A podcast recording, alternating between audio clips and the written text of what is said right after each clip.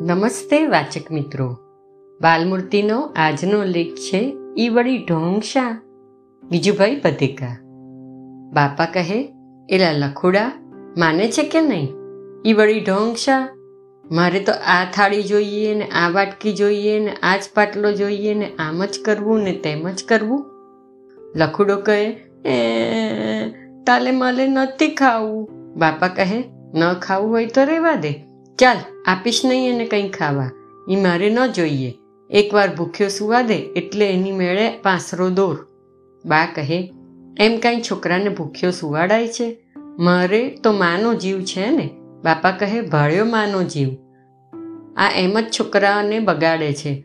છોકરો એથી જ સાવ બગડી ગયો છે. બા કહે, બગડી તો કાંઈ નથી ગયો. છોકરું છે તે હઠે ચડે. આપણાથી કંઈ એના જેવડા થઈને ઊભું રહેવાય છે? બાપા કહે, ત્યારે તું માથું કૂટ, હું તો મારે આ બહાર ચાલ્યો. બા કહે એ તો મારે જ પડી હોય ને. માં જનેતાથી ક્યાં જવાય? બાપુ લખું રો માં. ઓલી તારી ધોળી ધોળી વાટકી જોવે છે ને? માલે એ વાટકી જોવે છે એ આપો તો ખાઉં. પણ બાપા એ વાટકી તો ક્યાંય જડતી નથી. જો પણ એ ઘોડા પર નથી, પાણી એરે નથી રસોડામાં નથી, ક્યાંય નથી. ચાલો જોઈએ, આપણે ગોતીએ. એ, માલી ધોલી ધોલી વાટકી. મારું વાટકી તો હતી સારી. ક્યાં ગઈ હશે? ચાલ, તો પણ ડામચિયા નીચે જોઈએ. અરે, અહીં પણ નથી. ક્યાંય ખોવાઈ ગઈ લાગે છે. કોણ જાણે? આપણા કામવાળા લઈ ગયા હોય તો લખું.